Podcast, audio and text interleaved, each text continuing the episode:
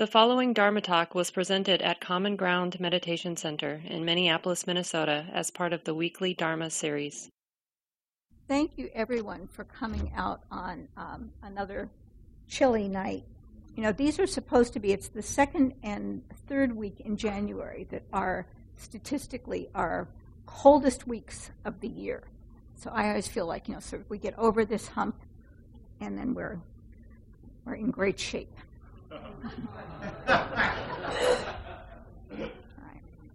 Which is actually going to get to one of the things I'm going to talk about tonight is not knowing, so just keep that in mind.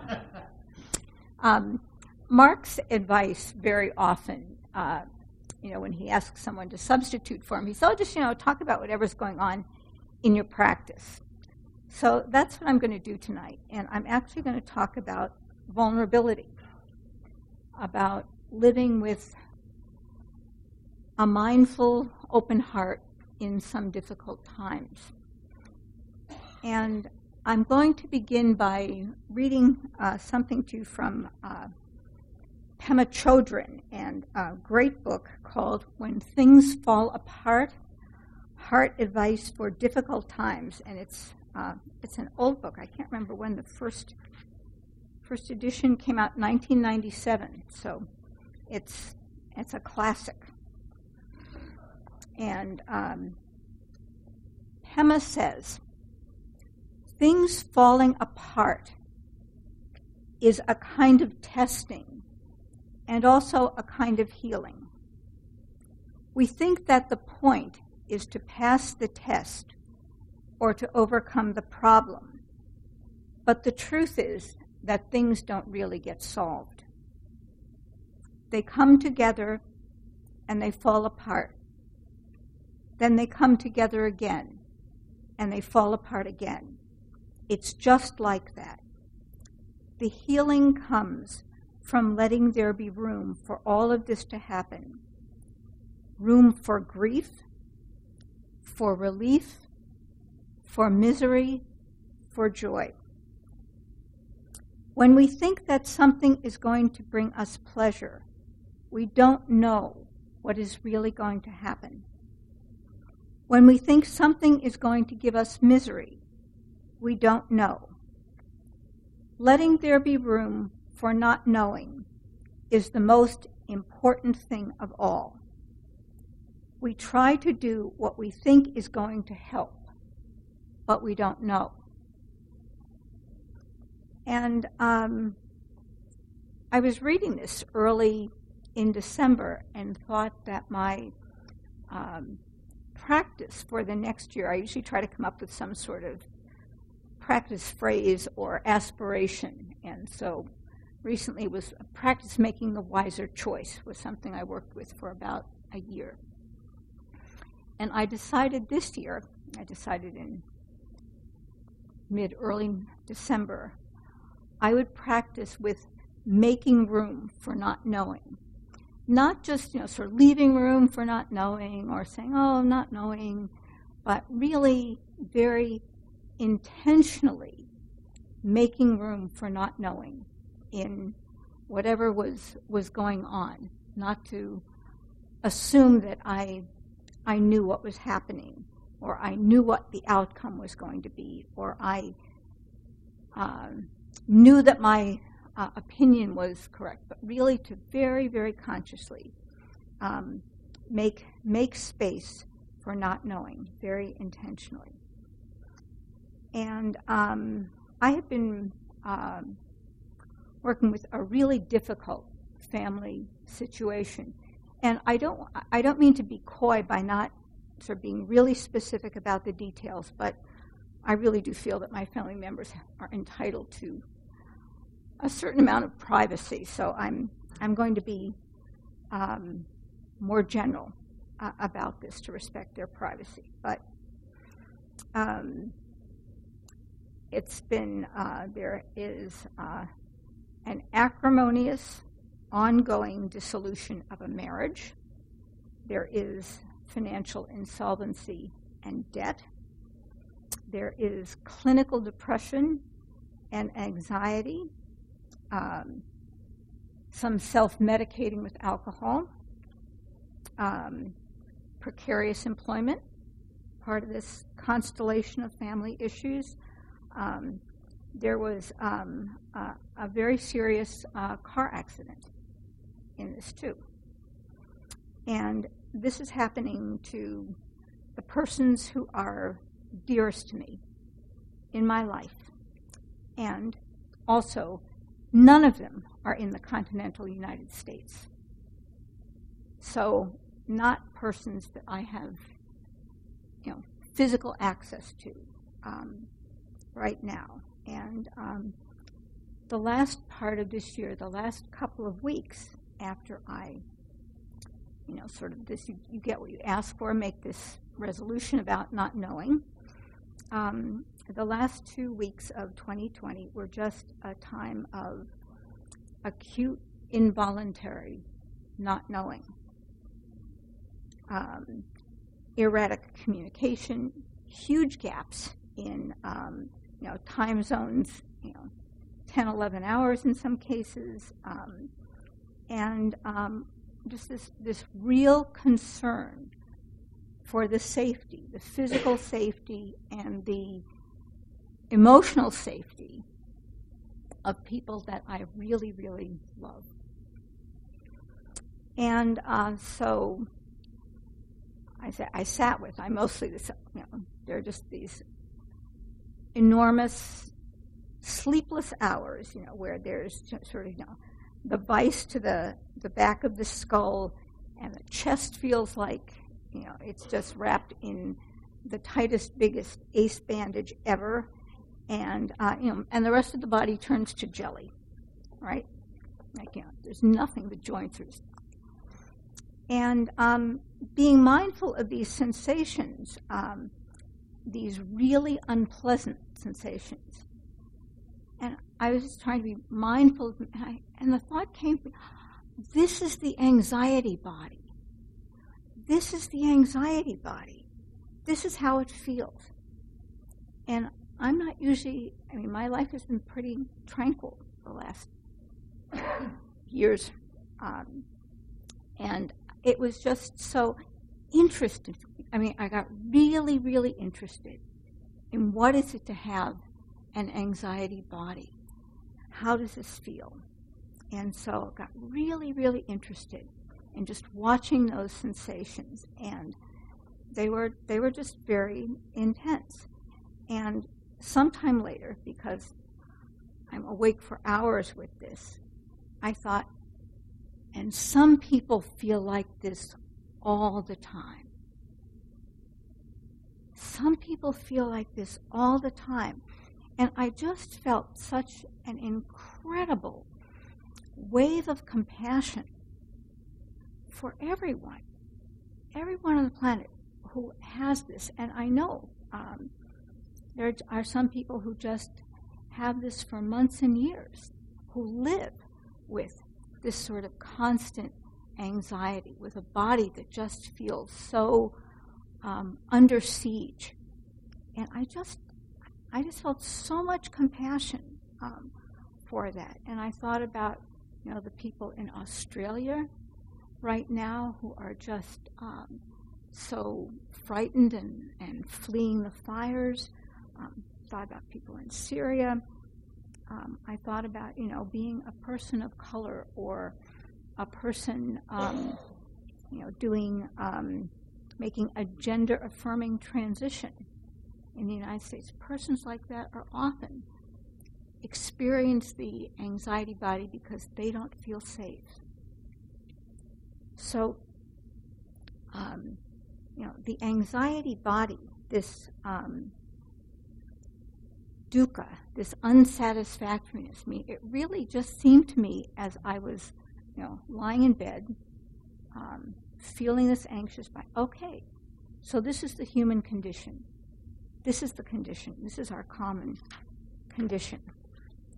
And um, I was just reflecting on being aware aware of the um, unpleasantness of the body and moving naturally to this place of, of compassion. And I realized uh, that what I'd actually done without intending it was to move through the process that some of you may know of the RAIN process, which I'm going to explain in a minute. But just have a show of hands how many people know RAIN is a couple people. Okay. Um, it's something that Tara Brach particularly teaches, but many, many other people in this insight tradition teach. And it's the acronym RAIN that when we have an experience, the first thing we do is R, recognize. Oh, okay, this is anxiety. This is the anxiety body. And the second thing, the A, is to accept it. Okay, this is how things are right now. This is, this is what's happening right now. The third one, I, is investigate. So you bring mindfulness, you bring this kind of curiosity to what's ever going on in the moment without an agenda. Just really investigate it. This is how this feels. This is where I feel. And then the last one, N, is non identify. Or and some people teach it as nurture. But non identify was what really worked for me because it wasn't about kind of personalizing this this terrible thing is happening to me. It was this is what happens. This is what happens. This is the human condition. This is what happens.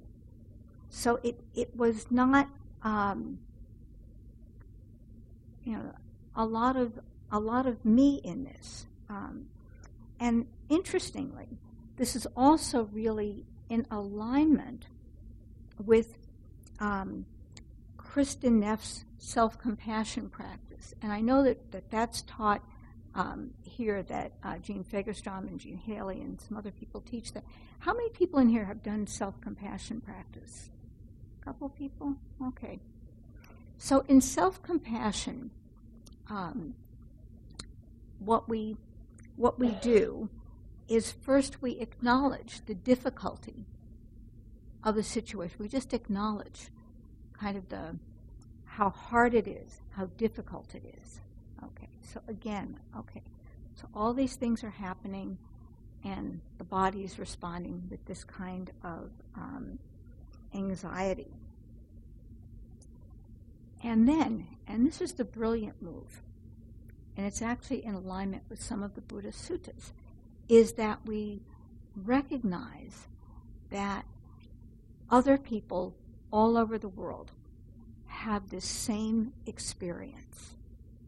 And it's, uh, it's not to diminish our own experience, but it's to make us appreciate that what we have would be understood by other people other people who are suffering in just the same way. So it's, um, you know, that, that another person would know exact, you would know exactly how I'm feeling right now. And we have this, this sense of not being alone. That in some ways it's, you know, there's almost a community of people who suffer in this way, people who would understand. And so you don't feel as, as alone in this kind of of suffering.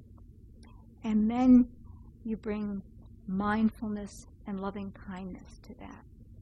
So these practices, and you know what what's interesting to me is, you know, sort of in, in reflecting, it wasn't that I intentionally set out to do the rain practice, or I intentionally set out to do uh, the self compassion practice.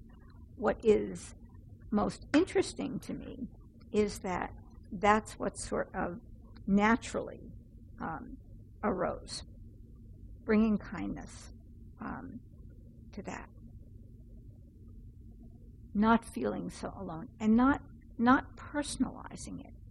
So this is really kind of holding a space for not knowing, um, and while I was sort of awake these many hours over several nights, you know, when texts were not returned or phones were called off and there was just like no way of knowing what was going on.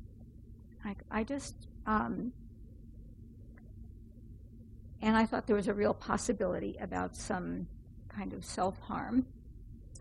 That instead of sort of, um, spinning out in possible, so, excuse me, possible scenarios or what was going on, what I just came back to was just this idea of, you know, may wisdom and compassion protect us all. May we all be protected by wisdom and compassion and not falling into the scenario. Mm, Not falling into the uh, scenarios of, well, what if it's this? Well, what if it's that? Um, you know, just just really being with that, not knowing. And the body was pretty anxious, but the mind was really able to be with the not knowing. And uh, for people who knew me in my more youthful days or even in my middle age, um, you know, people used to say I got my exercise jumping to compa- uh, jumping to conclusions, you know, and uh, I would you know always sort of spin out the scenario if someone was late about you know um, if they were only you know half an hour late. Uh, I would you know be imagining the car crash if people were you know more than an hour late my my dear ones, you know, I'd be planning the memorial service. Um, you know, I mean, this this was this is was not my original temperament at all. My original temperament and my original family of origin training is really to be, you know, a warrior and just come up with lots and lots of scenarios. And it was just really interesting to me in this uh, series of events that felt very much like a crisis that I just didn't do it. And it was like I just, I had other, I had other um, resources that I'd been practicing for a long time because I've been practicing since the mid 90s. And so that these resources just kind of naturally fell into place. So I could be with the body that was really anxious and, um, you know, really reactive. Um, but the mind was just really able to kind of hold this not knowing and hold this wish for all of us, my family, and then it was larger for all of us to be safe and protected. Um, and I think that that was just, um, you know, it, was really a, a, surprise to me. And um, there's a, a, story that the Buddha tells, and this is um, a very famous simile. It's the simile of the two arrows. And the Buddha said, you know, that uh, the story is that someone is um, pierced by an arrow and is in pain. And then that person wonders, who shot me? Why was I shot? What's the arrow made out of? Who's going to help me? And that in doing all that, that the person essentially shoots themselves with a second arrow. that the first arrow is often the inevitable arrow, right? It's the um, the arrow of um, the inevitable pain and suffering that we have in this in this life. And the second arrow is all of the uh, mental proliferation that goes with that. Um, you know, why is this happening to me? I'm a good person, or you know, am I a bad mother? Was I a bad mother? Should I have been a better parent? Um, all of those sorts of, of things. That's the second arrow. The second arrow is the, the arrow of our own um, mental suffering. And so, again, as I was sort of reflecting on this, I thought, you know, The first arrow feels like a spear to the heart, but I didn't shoot the second arrow. And that to me is kind of an, an amazing thing. And it's also not personal. It's not personal in that, you know, I mean, I wasn't blaming anyone. I didn't didn't go to, you know, this is this person's fault. I just didn't do it. And it's not that, you know, I personally, Patrice, am such a, you know, I'm just so great at not blaming. That's that's not it at all. It was again so impersonal. It's the practice that sort of takes over and just kind of roots out that habit of blaming, that habit of looking to another person, that, that habit of you know going after myself, which I think a lot of us do. You know that that sort of um, self-scouring, self-flagellating when something goes wrong, whether it's with us or our loved ones, that we make that move, that we try to find who's responsible for this. And often, you know, there's a lot of self blame in our um, in our just struggles to sort of hold uh, the difficulties that are happening either with ourselves or with people we love. It is is so common. And what again was just so interesting to me in reflecting on this is it just wasn't there. Like looking for someone to blame. And you know, th- these are sort of it's an involved situation with different players and but it was like just everybody's suffering in this. That I could just kind of hold that everybody's suffering. And I don't know how this is going to turn out. And I wish everyone well. I wish for, for our wisdom and compassion to uh, to be there, to be there no matter what happens. And that, you know, that to me is just such a remarkable um, fruit of practice.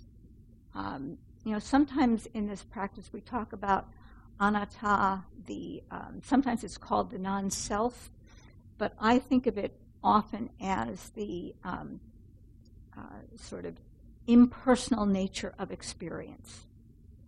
Things happen. There are causes and conditions. Some of the causes are these uh, human players. There are all sorts of other things that kick in. There are global forces. Um, so there are all these sorts of, of causes and conditions.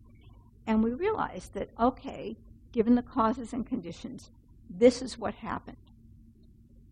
And that's with good things, too. I mean, sometimes when I've um, you know, done something that has been, oh, that was, that was really helpful. It's kind of like, yeah, well, I was, I happened to be the person there at the time who had the resources, who was able to to offer this. It's not that you know me personally. It's it's not about me. It's just like okay, causes and conditions came together, and this is what happened. And so in this instance, causes and conditions come together. These things are unfolding, including the car wreck.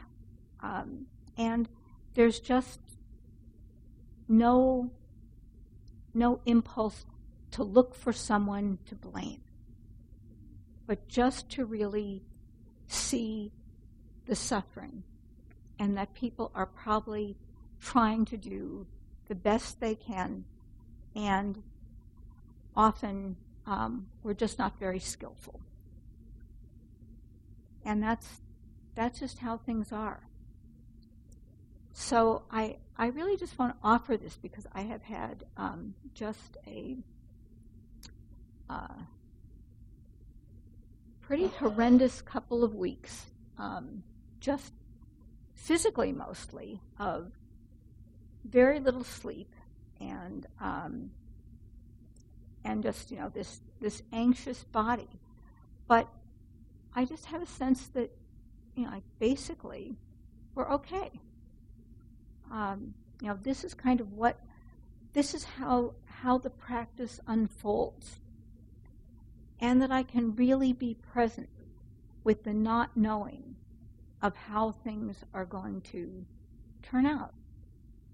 And um, things may get worse. You know, I mean, I, it's it's just this this not knowing, but also the not speculating, the not kind of um, you know, kind of whipping myself into, well, if this happens, then I'm going to do this. This, I just, I just don't have the tendency to move there anymore. And again, this is such a change from you know the times when I, I started practice into the first couple of years of my practice where you know I was always had you know plan B, plan C, um, and lots of lots of worrying. And you know I just um, I just don't do that anymore. And I'm always surprised that I don't do it anymore because it was such a you know I thought it was all hardwired. I thought it was in my genes, you know, that this is sort of my mother was a warrior, my sisters are warriors, and so I thought this was just like, okay, this is the hard wiring. And how about that? It's software, you know? It can be changed. it can be changed. So, um, you know, that, that our pra- I, what I'd like to to um, urge you to consider as we start this new year is that your practice really matters. You know, like turning the heart and mind again and again toward this idea of no ill will, of turning the heart and mind toward loving kindness, toward compassion, uh, toward just um, holding the space for things to unfold, of letting go and holding the space. You know, it really um, is so beneficial. It's just amazing. It's, it's amazing to me that um, that I've been able to um, sit with this and, and not look for um, not look for people to blame, not look for the villains, and not blame myself for anything either. You know that that just is uh, is astonishing when that can happen. So um, so I really want to encourage you to uh, practice, and and especially to do a loving kindness practice. You know, for me that's been kind of a default practice for a long time, and you know, that I I, I say hundreds of times a day. You know, May wisdom and compassion protect me. And I think that for others. You know, when I see someone on the street, may wisdom and compassion protect you because I do think that the wisdom that we get from our practice, the wisdom that that naturally arises when we can sit down and we really do our practice, which is the practice of seeing clearly, right? That's what Vipassana practice, mindfulness practice is. Seeing things as they really are. When we see things as they really are, these causes and conditions that come together, um, we are, are able to, to be with that in a way. And when we have this deep intention of non harming, non harming ourselves non harming others, when we have that as our the basic way the heart turns throughout the day, whenever there's that sort of irritation, that we turn the heart toward that intention. No ill will toward myself, no ill will toward others. You know, that that really, really, really is an incredible support um, in times of, of difficulty. Um, and it's not personal. I mean, that's the other amazing thing. It is not personal. It's just what arises. So you can really uh, step out of your own way, which is hard to do, but great when it happens, when you can step out of your own way. So I want to end um, my comments with uh, a poem by Ellen Bass that I just love, and um, and then I'd like to hear from you. So the poem is called The Thing Is. The thing is to love life, to love it even when you have no stomach for it and everything you've held dear crumbles like burnt paper in your hands. Your throat fills with the silt of it. When grief sits with you, its tropical heat thickening the air, heavy as water, more fit for gills than lungs. When grief weights you down like your own flesh, only more of it, an obesity of grief, you think, how can a body withstand this? Then you hold your life like a face between your palms, a plain face, no charming smile, no violet eyes, and you say, Yes, I will take you. I will love you again. I'm going to read that over because I think any poem worth reading is worth reading twice. The thing is to love life, to love it even when you have no stomach for it, and everything you've held dear crumbles like burnt paper in your hands. Your throat filled with the silt of it. When grief sits with you, its tropical heat, thickening the air, heavy as water, more fit for gills than lungs. When grief weights you like your own flesh, only more of it, an obesity of grief, you think, how can a body withstand this? Then you hold life like a face between your palms, a plain face, no charming smile, no violet eyes, and you say, Yes, I will take you. I will love you again.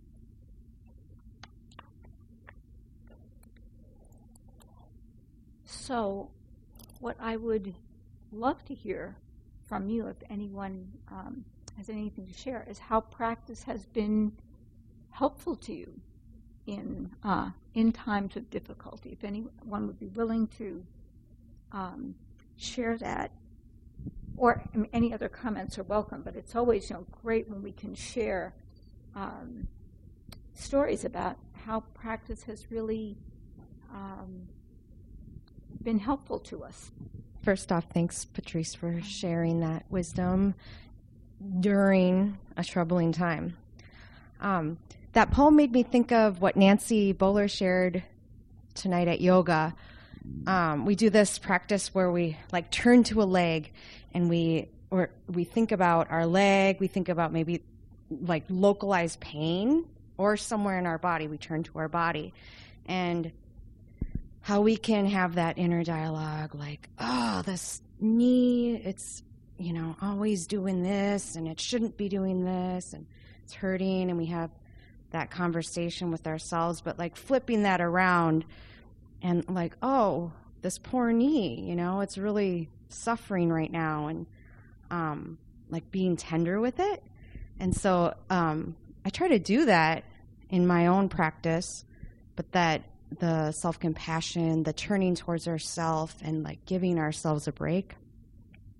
Like you mm-hmm. turning to yourself, like this is this is anxiety, or this is sorrow, or this is sadness, mm-hmm. but just like letting letting ourselves accepting that, letting ourselves have that, mm-hmm. and then maybe like a little more loving care, like mm-hmm. gentleness.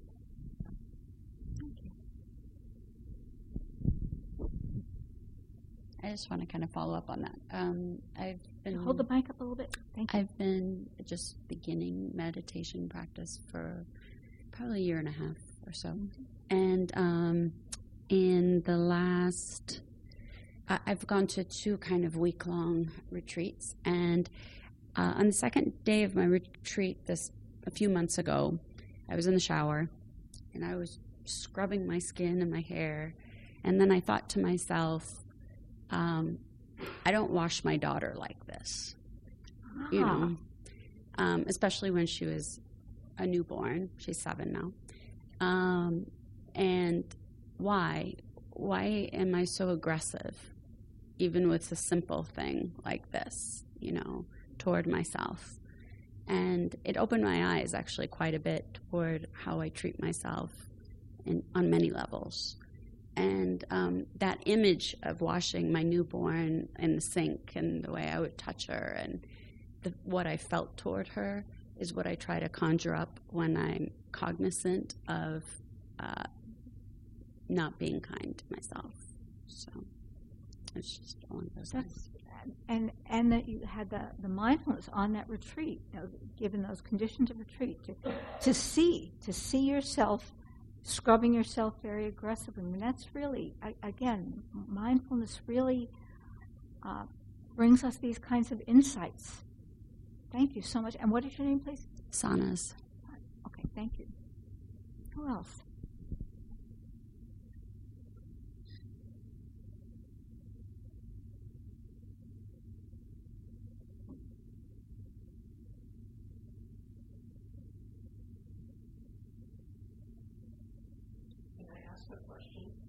Sure.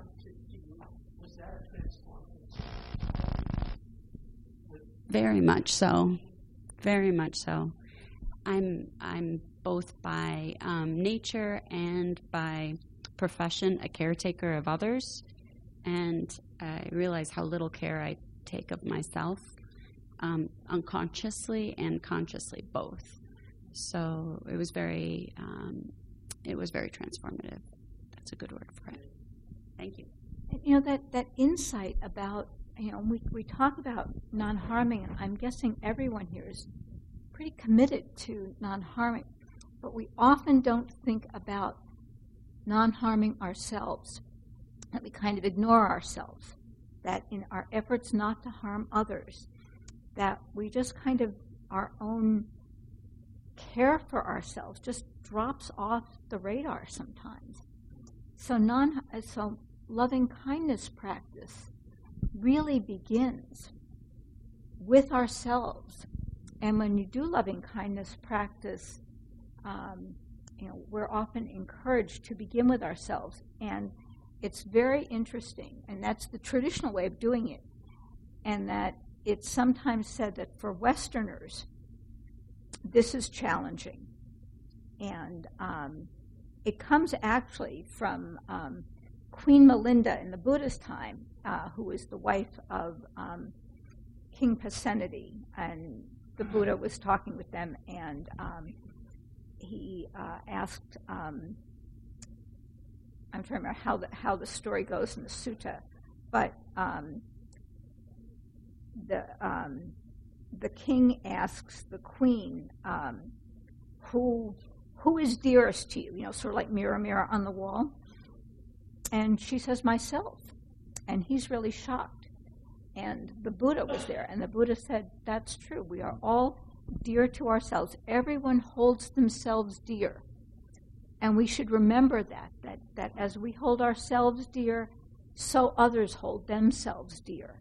And we should have that sort of in common. We should understand uh, that. And, and that was sort of the, the teaching.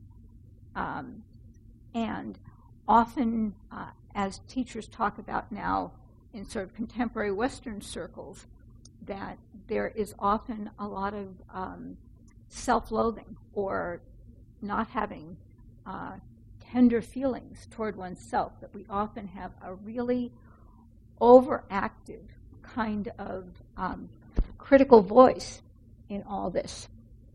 And it's interesting. This is, if you want to play with that critical voice, a number of teachers, Sharon Salzberg, Dan Harris, um, they give their critical voice a name. Like Sharon Salzberg says, she calls her critical voice Lucy. And she says, Not now, Lucy. Or, you know, the, in the Buddhist time, they used to say, Buddha said, Mara, I see you. You know, Lucy, I see you.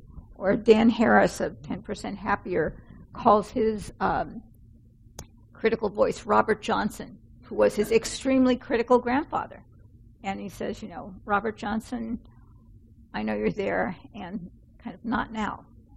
Um, So, you know, if you have a critical voice, um, you may find instead of taking it very seriously, you could give it some sort of, of name and uh, and just call it that. You know, this is part of again with rain recognizing, so you can play with that and just recognize that critical voice that uh, doesn't care very much um, for you, or is actually probably trying to protect you.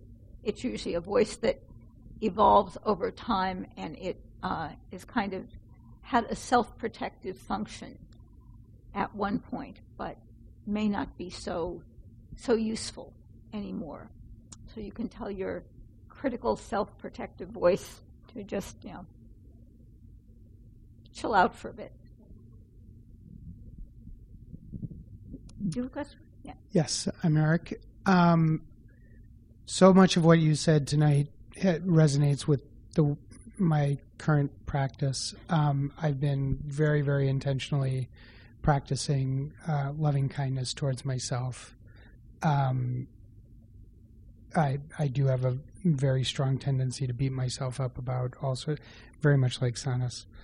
Um, and also when you mentioned uh, gender affirming um, actions, uh, the last few weeks. So in my household, there is one of my children um, has recently gone through a very major step towards uh, gender affirmation. Um, my son, and it's not. I mean, the healthcare system is a mess anyway. But when you're trying to do things like that, it can be very, very messy with the referrals and the insurance and the you know all the stuff, and their level of anxiety we've we've had is just an all permeating thing in in the household. It's over now. Recovery is is started, but um, just really trying to radiate compassion and loving kindness towards them on a constant basis, like you were saying. You know, may may compassion and wisdom protect you. Um, and um, and using that also as a way for me to also not get wound up with them when something wasn't going right. So I appreciate everything you said tonight. Thank you.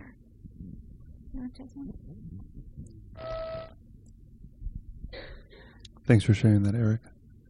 Um, my name is Sam.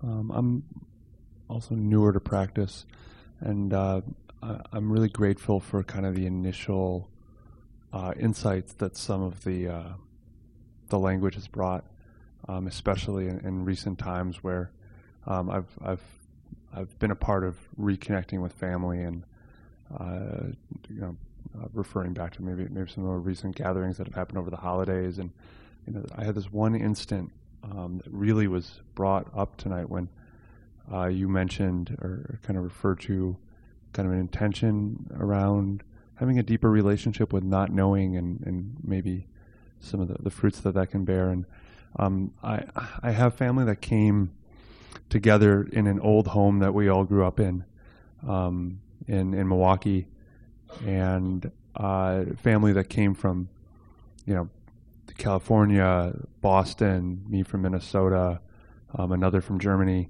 and we were all we all came together in this kind of small place.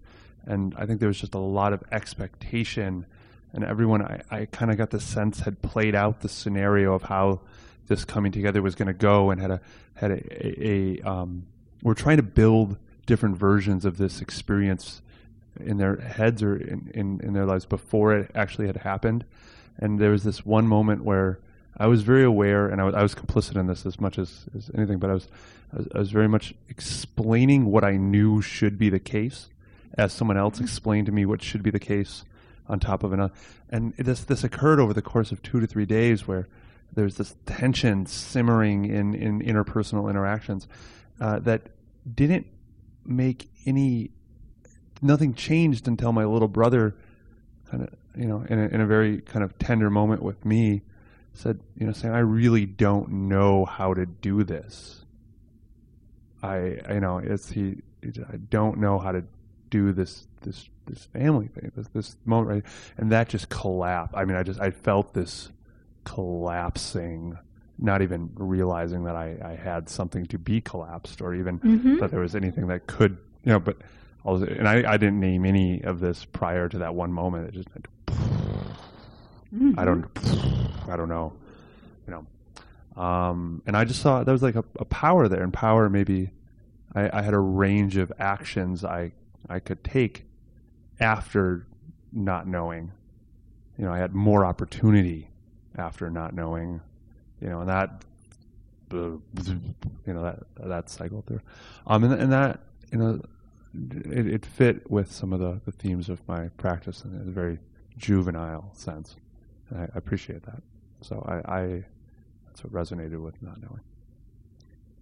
The power of not knowing, of someone saying, I don't know. You know, it's sort of like the emperor's new clothes. When someone says, I don't know, and you realize that you don't know. So that sounds really, really powerful. Thank you, Sam. Ali, did you want to say something? My name is Ali, and um, two some of the tenets of Buddhism that have been always real powerful to me is the, the importance of no fixed views and the fact that things are always in change. Uh, within the last year, my son came out and told us he was transgender, which was a real shift for us. And what I was aware of within myself is how quickly I was able to accept that because of lack of fixed views. It's like I no longer have a son, I now have another daughter. And I keep, they was home for Christmas and I kept being aware of this in, in little subtle ways. His, uh, their girlfriend was with them and uh, she wanted to go to the Mall of America, which we did. And while we were there, they we needed to go to the bathroom, and so we're walking, and and they walked into the girls' bathroom, and it was that little thing of oh, that's change, and I was just able to observe that and flow with it, um, and then they went shopping with my wife and my other daughter, and they came home, and now my now Oliver is talking about skirts and blouses and, and the like, which is another switch, another change. And I'm just finding not I'm not finding resistance with it. I'm just flowing with it and able to affirm uh, aff- affirm them uh, in this change. And uh, so I just find the practice invaluable in this process. So I just wanted to share that. Well, thanks so much, Ollie, because I mean I, that really is is a wonderful example of how when we practice with this idea about you know no fixed views, that everything is always changing, about really being open, that it's not an effort to readjust. It's like, oh, okay, so now uh, this is how it is right now, and and that that it was so. Um, effortless on your part, and, and kind of surprising and delightful that it is so effortless. Like, oh, oh yeah, okay, wow. So, and and I think that you know sometimes because we work so hard at our practice, um, when things happen and they're effortless, it's really delightful, and you see it. You know, and you know, you're paying attention, if you're mindful, you say, oh oh, this delightful thing is a fruit of practice. I'm not hanging on to this anymore. I'm able to to be fluid. I'm able to let go. I'm able to uh, to change my point of view. Um, you know, and and leave that, make that space for not knowing. My name is Rachel, and um, I just wanted to comment on rain. rain. I actually just had um, heard, um, was new to listening to some podcasts by Tar- Tara Brach, mm-hmm. and so was just recently um, introduced to um, Rain through that, through her podcast. And um, I'm so glad you brought it up tonight. Um, I had just had some practice using that. I had um, gone to a event with my sister and my four year old niece, and we um, it was a uh, we went to go see some gingerbread houses, and she had had she had a meltdown. She was tired, and um, when I after I left them and went my own way, um, went to I was at, actually at the gym, and I was really second guessing how I had helped or not helped with the meltdown, and I was feeling sad that the the event didn't go as as as, as um, we had hoped. And um, so I found that rain in that small um, instance very helpful. And um, I really um, found the investigation part helpful in that I investigated my need to call somebody. I, I, through that investigation piece, I I realized I have this need at that time, and in more in general terms, to call up somebody and get reassurance about something instead of just sitting with whatever whatever um, the feeling was or the the discomfort that I had. Um, and so I um, really um, appreciate the N part of it, the nourish. What do you need Mhm. right now? Um, and in that case, it was to know I did the best I could in that moment, and to have self compassion too, and um, and, and compassion for all the all those involved. But really, that feeling of knowing I did the best I could, and um, I really like it that you added this. Other part to the um, it's not just nourish but it's also the um, not personal that Mhm. really adds a whole nother dimension to that to the final part of that rain thank you Thank you, thank you, Rachel. So, one more and then. Oh, sorry, Rachel. uh, Robert. I um, was reminded, and thank you so much, Patrice. It's, a great teaching. Of uh, a few weeks back, a friend of mine gave me a call. I hadn't heard from for about a few months, and um, he had just gotten out of jail for having uh, driving while intoxicated. He was pulled over by the police, and they took him to jail. He spent six days in jail. And he, he called me after he got out, and he said um, he was really in a in a stew. He has he's taking care of his mom and dad. He's out of a job, and um, he didn't know what to do. So I offered to help, and um, the help came oddly enough in a way that I could do it really well.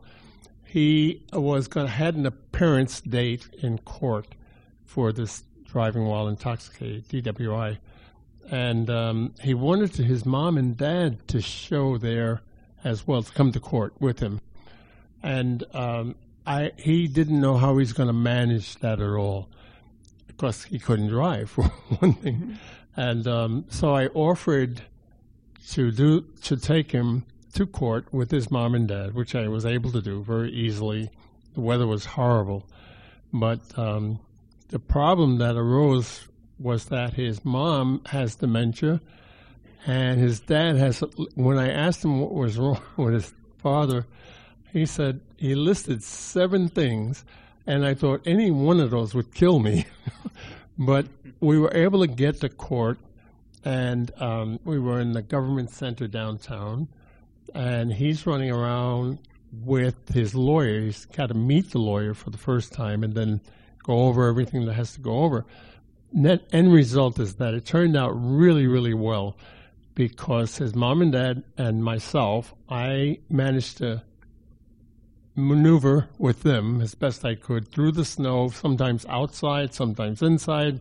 The court was in one building, we were in another building. Um, and it all happened really nice. But the, the part of it for me that was so instrumental was that, um, well, let me say this: he he was his court case was dismissed. He for time served the six days that he had, and he was facing a prospect of ninety days. Um, but his lawyer uh, indicated that his mom and dad, who were sitting in the front seat, uh, were being cared for by him. He has another sister and brothers, but they're not uh, able to help him at all. They're in other states and uh, other predicaments of their own. And um, for me, the, the situation was so encompassing, and I, I knew what to do right away. I could take care of mom and dad, that was no problem. That left him time to do all he needed to do with the lawyer, go before the judge, plead the case, and it came out really wonderful. With by the that was on a Friday. By Monday, he had a license again. It was just incredible. For me, it was that I could get out of my my dilemma, which is sadness during the holidays and all that kind of stuff. It was such a great gift that I was able to help him, and in so doing, help myself to a very, very great extent. It was not difficult at all, and I was quite surprised by that. But I can't run around doing that all the time. Oh, that's beautiful, Robert. Thank you. What a what a great gift. I want to thank you all for coming tonight, for your kindness in, in listening. Um, thank you for your practice. Our practice really does make such a such a difference in this world. So thank you all for your your practice and your contribution to making this uh, a safer world, a kinder world, a more compassionate, more mindful world. That you know, never never underestimate the good good results of your own practice. You know, we're all planting seeds all the time, so really, um, really cherish those that practice, those good intentions, and uh, and be well. This talk, like all programs at Common Ground, is offered freely in the spirit of generosity. To learn more about Common Ground and its programs, or if you would like to donate, please visit our website www.commongroundmeditation.org. Thank you for listening. To learn how you can support the teachers and Dharma Seed, please visit dharmaseed.org slash donate.